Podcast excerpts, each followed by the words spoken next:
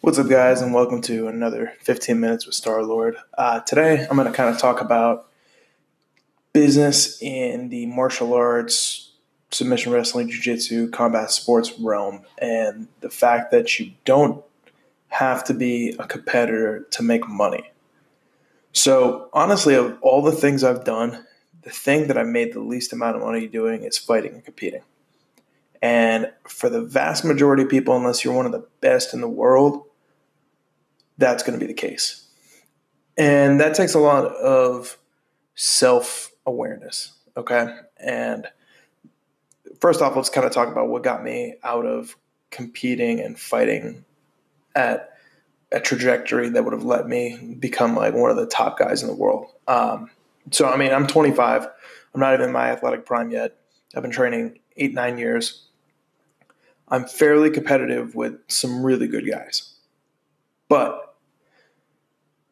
I don't have the killer instinct or the desire to break someone. And at a high level of competition, that's what you need. And it took me a long time, and I still kind of struggle with it. I mean, I get asked every day when I'm going to compete again. Because when you're in your mid 20s, it's kind of assumed that if you're a black belt and a good grappler or fighter, that you need to fight or compete. And that's still something I struggle with. Okay. But I have enough self realization to understand that I don't want to break somebody again. You know, I mean, I've broken six or seven people eh, between my MMA and jiu jitsu career. And most of those were like shoulders and some being legs, you know.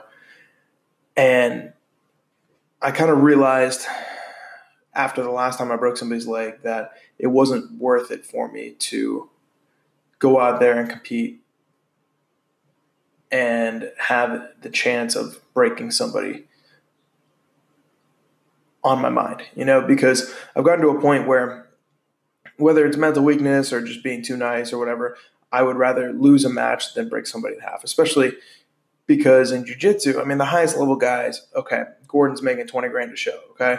If he's got decent health insurance, $5,000 deductible, he's still going to make 15 grand on top of that. But that's the highest, highest level most guys are making like two and two, three and three, and those guys are still like decent names. To get yourself up to that place, you're potentially competing for two to five thousand dollars in tournaments, and that's only in the finals.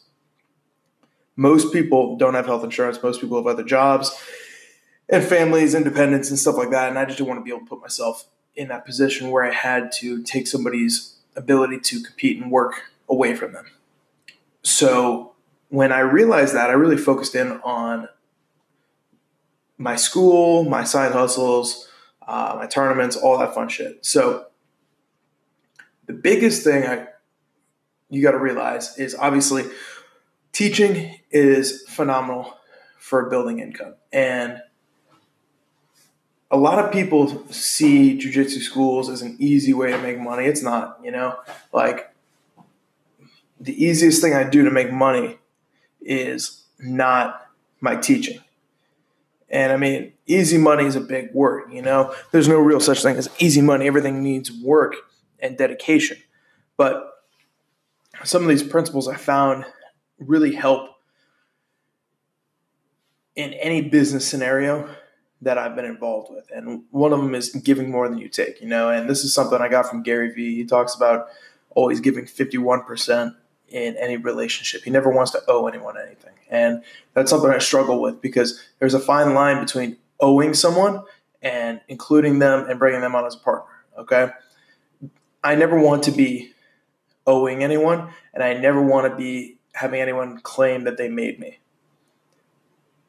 And that was something I struggled with for a long time. And it wasn't up until recently that I've found some good people that I can rely on that will work hard, as hard as I do, towards a, a, mutually beneficial goal. So, giving more has always one made me feel good. Two, made me feel like I wasn't taking advantage of someone and not having to owe them anything you know so that's that's a big one because people notice that people notice when you give more than you receive and when you're really doing it not because you're expecting to make a lot of money or any of that stuff. That that all comes as a byproduct of giving, you know. But in order to give, you have to find something you're passionate about. So if you're not passionate about it, it shows through. And it's easy to give more than you take when you're really, really passionate about it and you love it. You know, I mean, most of my tournaments up until recently we were not profitable. Okay, I was losing money on it, and it was very stressful. But it's something I needed to go through, and the connections and the vibes and the interactions I've had because of that have led to future successes. Okay, so on top of giving more than you take, realizing that just because it's not financially successful at first doesn't mean it's not going to pay off in dividends down the line. And that's a harder one to kind of to realize because at a certain point you do need to stop doing things that are going to hurt your wallet, hurt your mentality, and hurt your overall uh, zest for business. Okay, so that's that's a harder one to do, and I can't give you any like black and white answers on this is when you need to stop, right? Because I did, I've done like 23, 24 events, and of those, I'd probably say 15 of them lost money. And in the short term, that was devastating to me. Wrecked my credit, wrecked a lot of stuff. But now I'm four, let's see, I started Salvatore in 2016. Yeah, I'm four years post running my first tournament. And I'll tell you right now, what I paid in and what I've gotten out of the connections and just like the experience is definitely quadrupled in income what I've put out easily. Now, that's not possible without the passion, okay? On top of that, I really believe it's really, really important to have a a feast versus famine mentality. You know, I really believe that there's plenty of room for everybody in business. You know, and I'm I'm a big fan of the open market and letting the, the, the cream rise to the top. Okay, and I got people right across the street from me teaching jujitsu. You know, and uh, yeah, no limits right across the street from me. They're within half a mile of my business. I saw the owner at Jiskings had a great conversation with him and now he's talking about me start, stocking one of his products in my pro shop.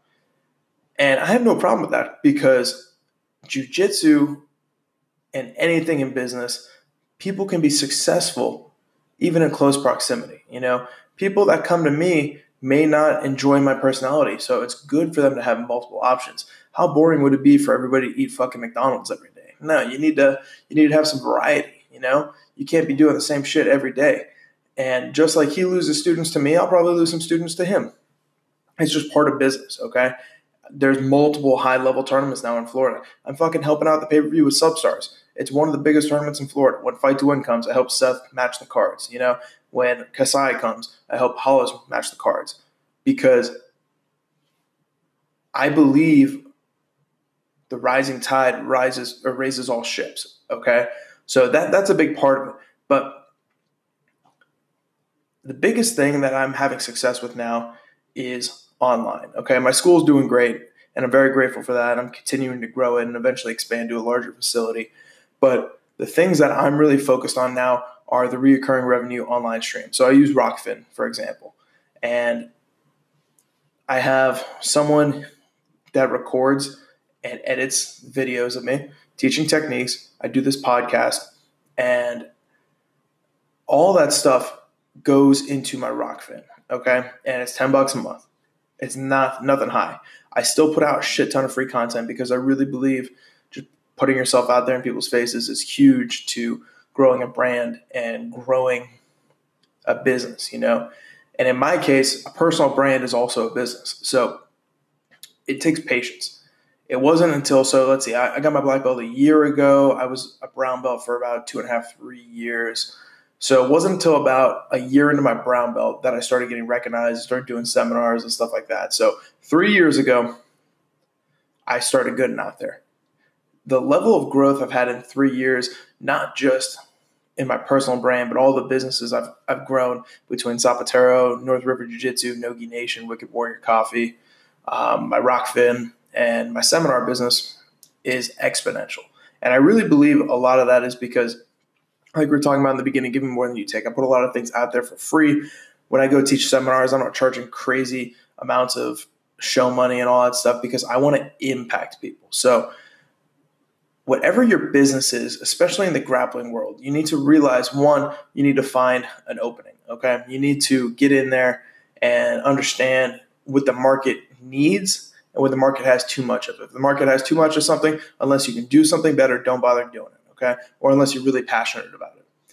Those are the two recipes to for success in an already saturated market. Either have a better version of it or have more passion than the other people. If not, go find something that there's a hole in. You know, I'm telling you right now, the tournaments are saturated. The um, clothing brands, fight wear, very saturated. And it's hard to break into that market because people are constantly getting screwed by guys like Endo and DJ Mackey and all them guys, right? CBD, super saturated, right? DVD instructionals, very saturated. There, there's some room for improvement in there. But for myself, the things I'm working on now are streaming, right? Because Flow kind of has a corner on the market. We dropped a whole bunch of money on streaming technology. We're doing the pay per view for Substars. We're going around. We're going to be doing more pay per views and more streams for high level tournaments to offer another option. Okay. So I saw that need in the marketplace. I took action and now we're growing. Okay. Same thing in my local community in Jiu Jitsu. In the area I'm at, Palmetto and Parrish, it was one jiu-jitsu school, okay? Sarasota, Bradenton, there's at least 10, 15 jiu-jitsu schools, you know? And it's not so far away that I'm not drawing and competing with those guys, but it's also a different demographic that I'm targeting.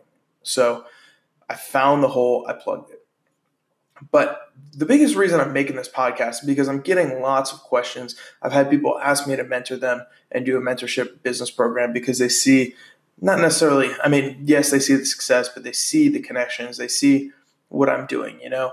And it's just like anything else in life. You have to really be able to get yourself out there put in the work and be very self-aware okay? If you realize okay there's there's a few different people in the world the kinds that want to be entrepreneurs and the kinds that are entrepreneurs okay and if you just want to be one there's easier ways to make money. If you just want to have that glamour of saying, "Oh, I'm an entrepreneur. I go out here, I do this, I make X amount," but you're not willing to go out there and actually put in the work and grind and cry and put everything in your businesses and see fail and then slowly start getting successes, you're not going to be able to do what others are doing.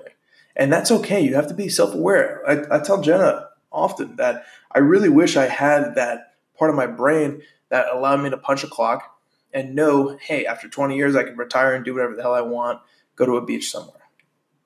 Retirement scares the fuck out of me because I'm going to be bored out of my mind. Honestly, I don't think I'm ever going to retire because I love what I do too much. I love teaching. I love helping other people. I love the rush of growing businesses, you know? And some people like to gamble. I tried to get into that because I thought it would be like up my alley. It's not my thing. My gambling is taking a, a chance on myself to grow a business and potentially make it big, you know, strike gold. That's what I enjoy. I enjoy having a million things to do, you know. I bitch about it because I do run around ragged and my body and mind take a toll. But if you don't have that in your brain that says, hey, I want to do this, I want to I want to stay up late. I want to work weird hours. I want to work seven days a week. I'm not saying I work 14 hours, seven days a week, but there are days that I put 14, 16 hours in, you know, especially when I'm traveling and doing things in Miami and Orlando, or I'm going to Tennessee, or I go up to New York and all that shit. But as much as during that time I'm uncomfortable and I'd rather be at home with my wife, there's still that rush. And there's that when I'm sitting at home with my wife, I want to be working. You know, I want to be going out there and building the brand, helping other people out, helping people continue their their their success, you know. So I'm not sure if this podcast was really a recipe for success, but kind of just like telling you it started off with the self-awareness and i think that's the biggest thing self-awareness having a feast principle over famine liking the open market and knowing yourself and that mindset to know if you have what it takes to build a business you know and there's nothing wrong with it if not you know there's plenty of ways in jiu-jitsu to make money without building a business without being a competitor. You can go work for Flow, you can go work at a gym, you can go work for a clothing brand. There's all those things. But if you really, really, really want to build a business in this industry, find the need. And then if you're passionate about it, build the product. All right, guys. Suck 1% less every day, be a little bit less of a piece of shit than you were yesterday.